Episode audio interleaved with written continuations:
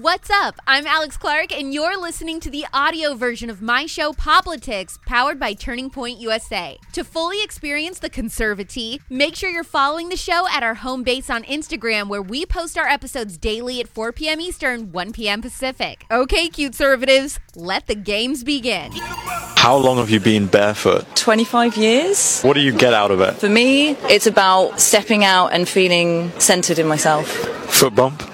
Yeah, for sure. Yes. And that's how I met your mother.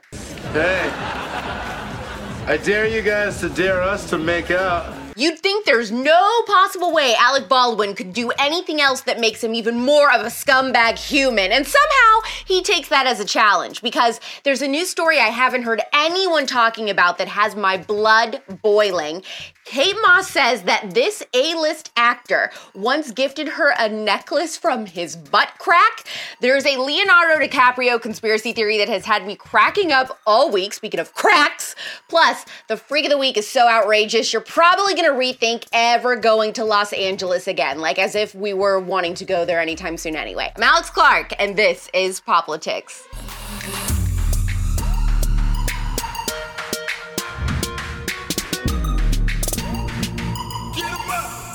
There really aren't many people in Hollywood that I despise so much that I would love nothing more than for their career to implode and to never hear about them or from them again. Alec Baldwin is that exception. You think I'm with you?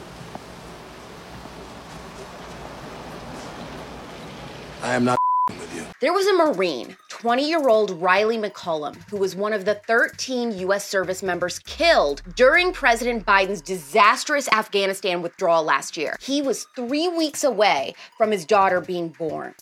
I haven't cried like that since Titanic. Riley's sister, Roice, set up a GoFundMe for the family. Alec Baldwin donated $5,000, but then he found out his sister is a Trump supporter. Can you guess where I'm going with this? What? She had pictures of herself at the January 6 rallies in DC, even though the FBI cleared her. She did not ever enter the Capitol or anything like that. Alec messaged her personally and said, I didn't know you were one of the January 6 writers when I sent the money for your family. So, of course, she's explaining, well, that protest was perfectly legal in this country. You're allowed to protest. And he said, I don't think so. Your activities resulted in the unlawful destruction of government property, the death of a law enforcement officer, and assault on the certification of the presidential election. He then shared her photo to his 2.4 million followers as an attempt to ruin her life and said, I reposted your photo. Good luck. I hate him.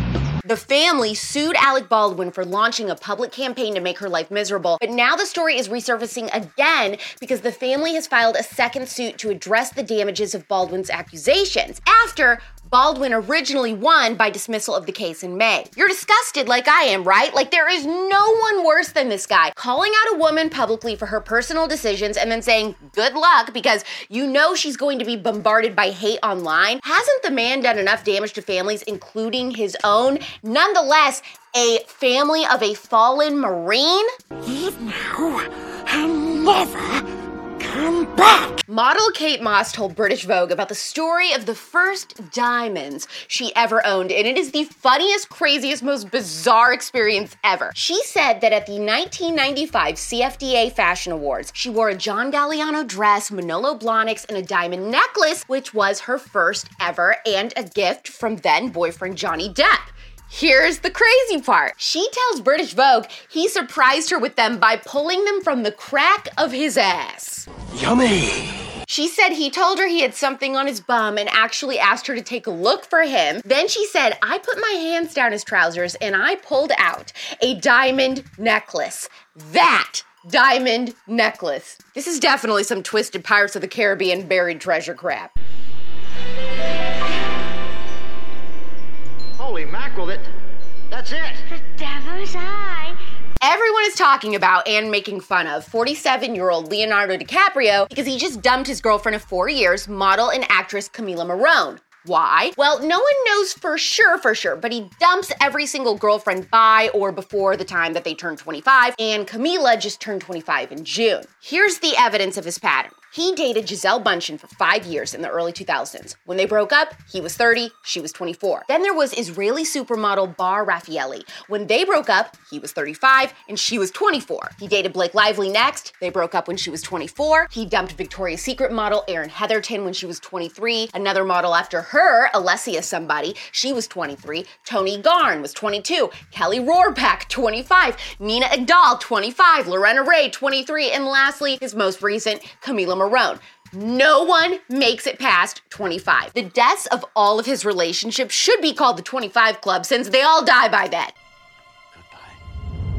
A source close to Leo released a statement to the Post explaining why the Wolf of Wall Street seems to get rid of the women in his life right before they hit their quarter life crisis. The source stated by the time girls reach 25, they're looking for more. They're looking to get married and settle down. That is not what Leo wants. He does not want a family and he does not want to be around women who may press him for that. The minute a girl meets him, the clock is ticking. If she gets too old in a couple years, she is gone. If she gets too close in a couple years, she is gone. He's gotten older, but his taste has not gotten any older. Okay, sue us! We want to get married by the time we're in our late 20s! Okay, so it isn't that the girls are having a quarter life crisis, it's that Leo's midlife crisis will forever leave him thinking that he's younger than he really is. Now, rumor has it Leo is already going through another breakup already. Yes, Netflix turned 25 a couple days ago. He canceled his subscription right away. How do you say birds in French?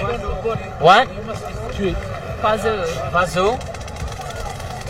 Yo, yo, what's up with the Vazoo? Benjamina, sing that pretty little song. I said certified freak. Seven days a week. Imagine staying at a one of a kind place like the Beverly Hills Hotel. Pink, glam, and then after having an amazing dinner out on the town, coming back to your room, and then you notice something weird.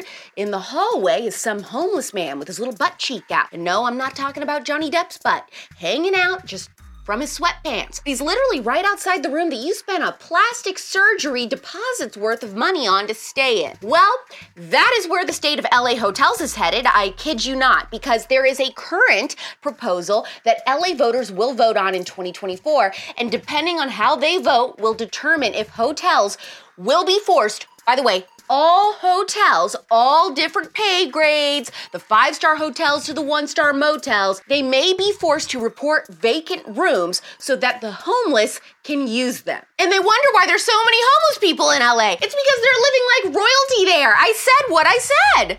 Now I'm a homeless person. There is a mom in Rhode Island who tried to ask her kindergartner's public school what curriculum they'd be teaching her daughter. Then they tried to charge her 75 grand just to find out that information. So she sued them. And she joined me on the spillover to tell her story and show you how to push back against your child's woke school and win. She also details exactly what you need to be looking for in their curriculums to tell if they're teaching critical race theory because they're using all these hidden phrases and words and stuff to be very sneaky. Listen to Nicole Solas' story anywhere you get your podcast by subscribing to the spillover today. We've had such a solid week of episodes. Like, give my team a little tip for their hard work and dedication to pumping out a brand new episode every weekday by hearting or thumbs upping every episode. Leonardo DiCaprio, still hot despite his weird age hang up or no? Can you believe Alec Baldwin? And what happens to Los Angeles if they do this homeless hotel thing? Will anyone want to pay for a hotel there? DM this episode to someone you've gone to LA with or that you know that lives there, and then click the save button. Poplitics is back Tuesday because of the holiday at our normal time, 4 p.m. Eastern, 1 p.m. Pacific. It's pop culture without the propaganda every single day. I'm Alex Clark, and this is Poplitics. Hopefully, you found the conservatee scalding today. Don't forget, if you want to get the full Poplitics experience, to follow us on Instagram at Poplitics, where you can watch the episodes and see all the fun clips. You can find me on Instagram too at Real Alex Clark. Love you, mean it. Bye.